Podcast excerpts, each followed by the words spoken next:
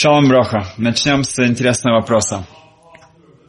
Два друга, два соседа решили эм, купить лотерейные билеты. И так как Мазаль, эм, судьба, кто знает, удача. удача, у двоих больше шансов, чем у одного, они договорились, что если кто-то из них выигрывает, то он делится со вторым. Так они купили эти лотерейные билеты. И в день розыгрыша, рано-рано утром, Рувен звонит Шиману и говорит, Шиман, ты выиграл. Твой билет выиграл. Какая радость, да? Говорит, действительно, да. Сколько? Миллион шекелей. Вай, вай, вай, миллион шекелей. Ну, он, конечно, самое, дико Говорит, ну, Шиман, ну ты ты помнишь, да? Ты помнишь, что мы договорились, что тот, кто выигрывает, то он делится половина. И тут тишина. Ну, на другой стороне телефона какая-то тишина. Эм, говорит, ну ты знаешь, но на самом деле я, я не думаю, что я это действительно имел в виду. Ну, конечно, но я готов тебе дать пять тысяч, пять тысяч шекелей. Пять тысяч шекелей? Да, ну, я, не, я не имел это в виду, то, что мы договорились, я, я, никогда, что я разве думал, что мы выиграем. Поэтому, и тут Шимон его, Рубан его перебивает, говорит, а Шимон, если честно, на самом деле, мой номер выиграл, не твой. Я просто хотел узнать, насколько ты действительно а имел в виду, что наш договор считается нет. Ну, то я сейчас вижу, что ты, ты не имел это в виду всерьез, тогда я не должен с тобой делиться. Я тебе тоже дам, я, я тебе тоже дам пять тысяч шекелей, как ты хотел.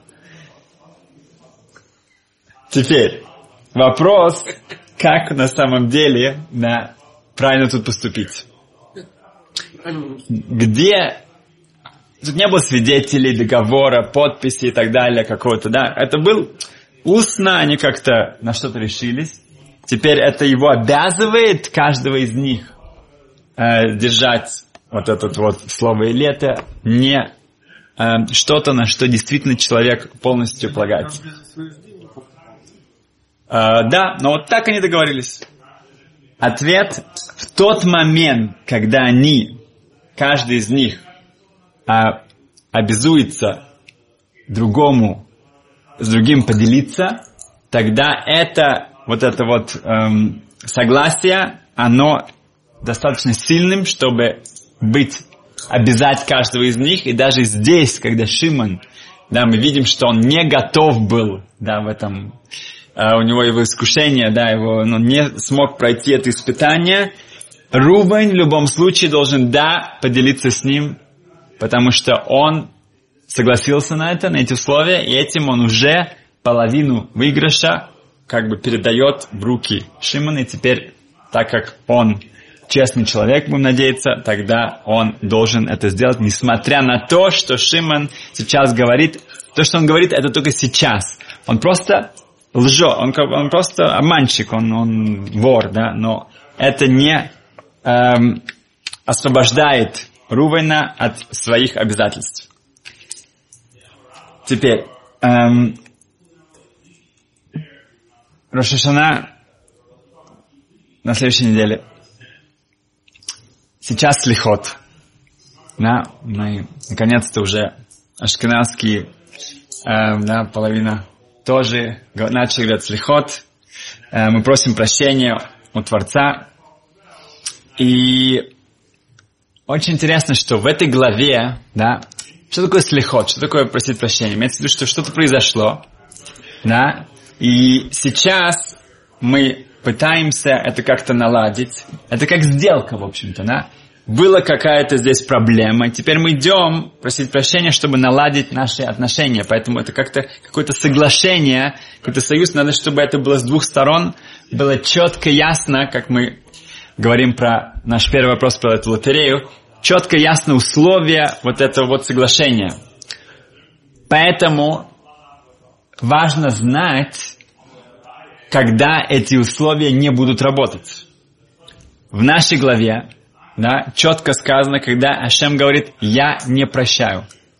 Да? Есть ситуация, в нашей главе об этом говорится, что Ашем сам говорит, вот в таком, такого человека я не прощаю. Он может, он может не идти на слихот. да, он может спать попозже, э, ему уже как бы не грозит прощение, поэтому он освобождается от слихот.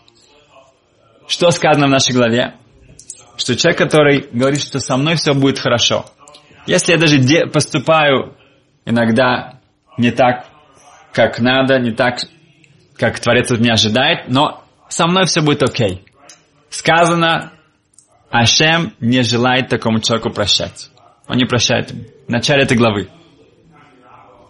Если человек подходит к Рошашана спокойно и говорит, что ну что, прошло уже много раз Элул, много слихот, много Рошашана, и все окей, все нормально, ничего не случилось, инерция, да, все идет по плану, тогда этот человек себя может поставить в эту группу людей вло и слахло, что хас вешом, не дай бог, Всевышний ему не прощает вообще.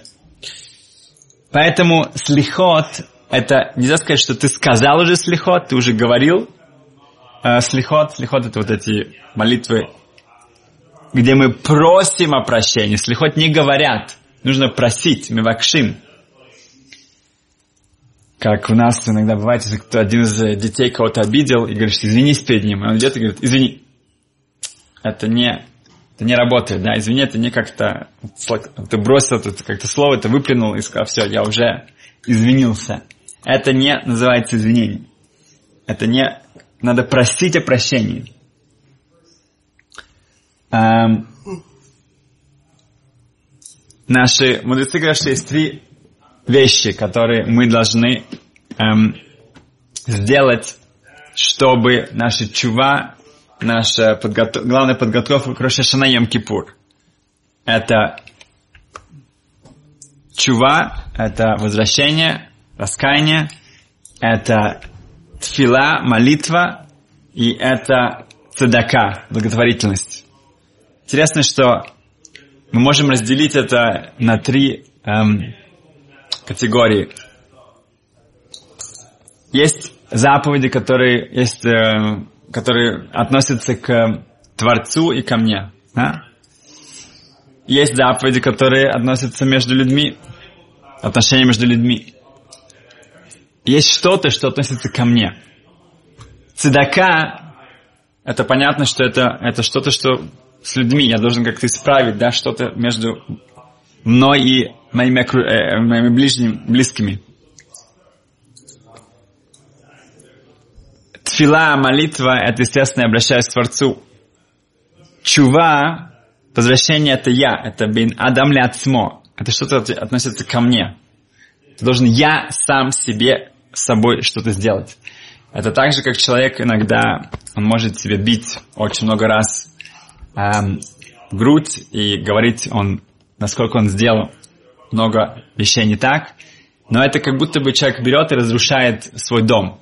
Теперь да, нужно его построить опять. Да, это недостаточно чува, это не просто какое-то отчаяние, какое-то такое, эм, что насколько я все не так, не так, это надо себя построить с самого начала. Как это строится? Мои отношения с Творцом, мои отношения с окружающими и я сам. Что я сам из себя представляю? Чува, твила и цедака. В... Эм, сказано, что Ноах он, может быть, до этого, эм, мы уже говорили, что Элу это такая уникальная возможность, эм, чтобы вот эти вот дни, да, что Ашем находится так близко рядом с нами,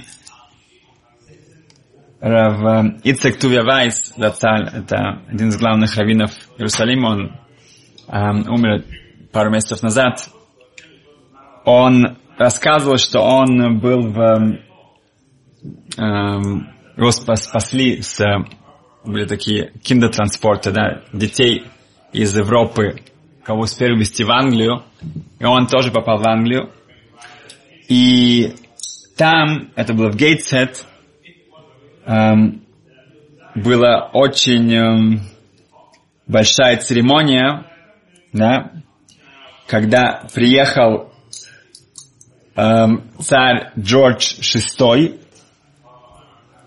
эм, это, наверное, был отец Элизабет II, и он, там была огромнейшая церемония, как это принято в Англии, да, все, выстроились, и вот всех тех детей, которых смогли спасти, там была целая группа, они, они тоже были там, и он рассказывает, эм, рассказывал постоянно перед Рошашана, что один из мальчиков его возраста, 10 лет, 10, 11 лет, он вырвался и пробежал прямо там к машине, карете, не знаю, как он там, этот э, Кинг э, Джордж VI проезжал, и подбежал к нему и начал его умолять спасти своих родителей. И что его родители, они еще в Европе, наверное, в Венгрии, и у них нету бумаг, нет разрешения, нету визы. Если они это получат, они смогут спастись. И король Англии, он действительно отреагировал, и там сделали, оформили эти бумаги, и родители этого мальчика были спасены благодаря тому, что он сделал. И Рав Ицек Тойвайс говорит, что в этой ситуации были многие. Многие ребята, их семьи были в этом инферно, в, этом, в этой опасности и никогда оттуда не смогли спастись. Но этот мальчик, он побежал, и он это он попросил, и действительно он спас своих родителей. И так у каждого есть шанс. Да, это действительно Рашишана, Ямкипур, это если человек понимает, да, как говорится, что когда мы, мы идем и мы требуем, мы, эм, мы хотим вот этого суда. Да? Сказано, что в Рошашана во время шофара такая, эм, сказано, что э, Ецарара, вот этот сатан, э, он не может проговорить, все свои обвинения против еврейского народа. Вдруг во время шафара, когда происходит суд, то он становится немым, да, как-то это его э, парализует. Почему? Потому что когда человек делает чуву, когда еврейский народ стоят перед Творцом и требуют, и говорят, что мы хотим, чтобы ты был нашим судьей, и мы готовы к этому ему, мы полностью от любви возвращаемся к тебе, тогда все те грехи, которые человек совершил, они становятся мецвод. Они превращаются вдруг в заповеди. Почему? Потому что если человек по-настоящему, он прекращает это делать, он сожалеет об этом очень глубоко, он обещает, что он действительно будет стараться со всех сил это не делать, то вот в тот момент нас судят Барухашем, именно в тот момент, когда мы стоим перед Творцом в Рошашана, несмотря на то, что будет в будущем, тот момент, если мы, вот это чува, наша чува, наше, наше раскаяние, наше возвращение, оно полно, э, искренне, и оно от всего сердца, и оно от любви, тогда вот эти грехи, эти, эти плохие поступки, они переворачиваются, они становятся мецот. Почему? Потому что они послужили тому, что мы приблизились к Творцу опять.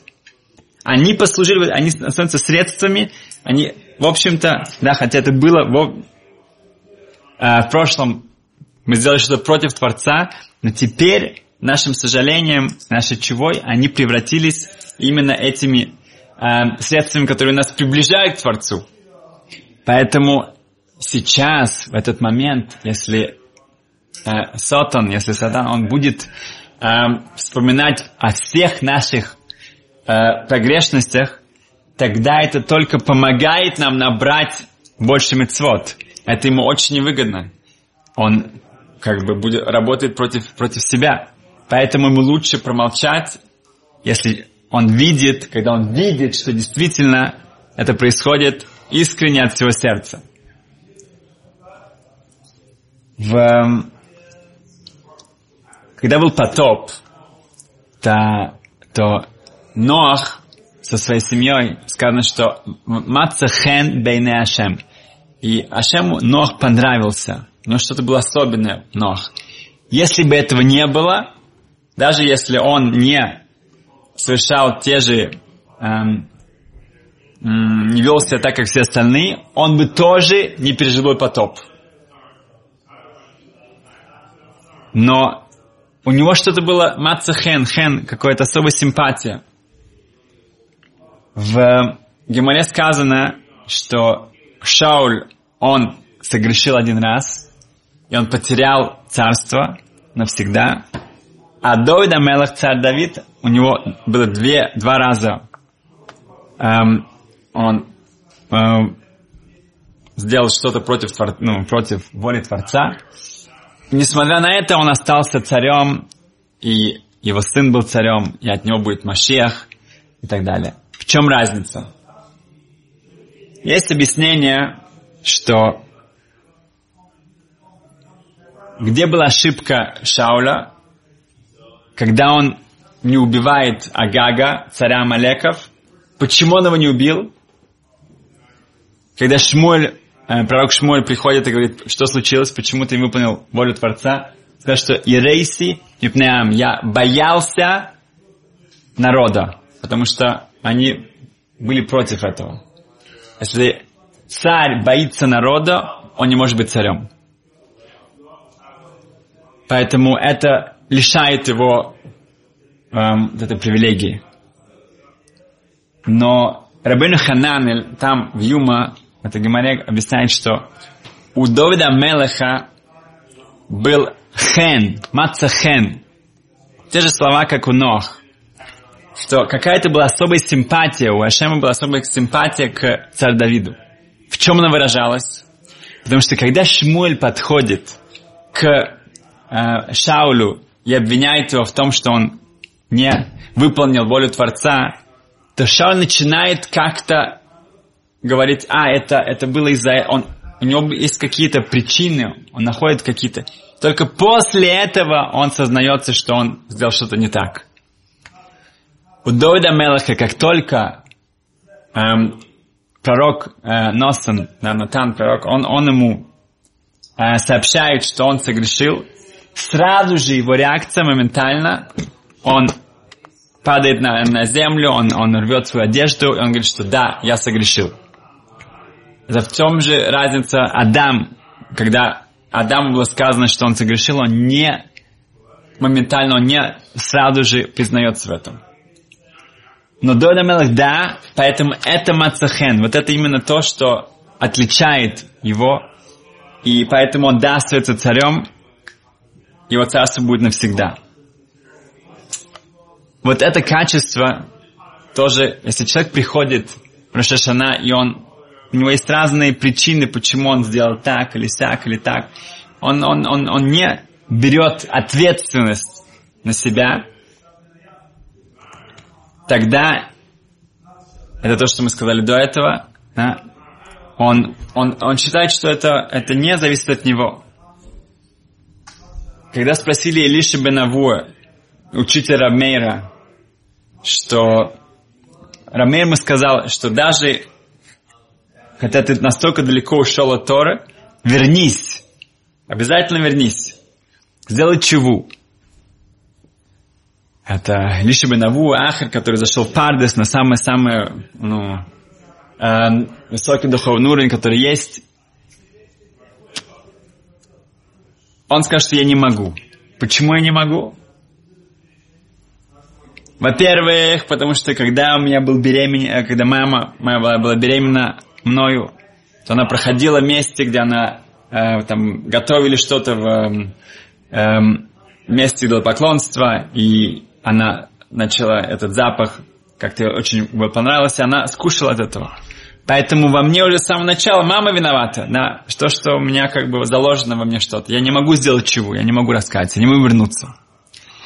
Тоже мой папа, когда была э, моя бритмила, мое обрезание, то был большой праздник, было много столов, и тоже был стол там, где были приглашены самые большие раввины, и Рабишу, Раби Леза, они начали учиться, и это огонь, огонь был, огонь Торы вокруг них, и мой отец испугался, и он пришел, и они сказали, что не бойся, это огонь Торы. Он сказал, о, я хочу, чтобы мой сын был тоже так. Это было не во имя небес, это было во имя шоу, во имя, как такое было, показухи такой, а, Поэтому видим, что было заложено во мне уже. Мой папа виноват, короче. Все, это папа.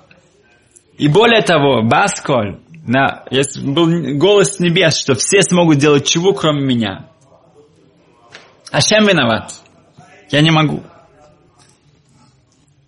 Когда Ахр был уже при смерти, то прибежали и сказали Рамейр, Рамейр побежал к нему, и он сказал, Ахер, ты можешь все еще вернуться. Он говорит, как же так, я уже, я уже при смерти. Он говорит, да. Он привел ему доказательства из, из Танаха, что даже когда уже душа почти, почти уже уходит, человек может сделать чуву.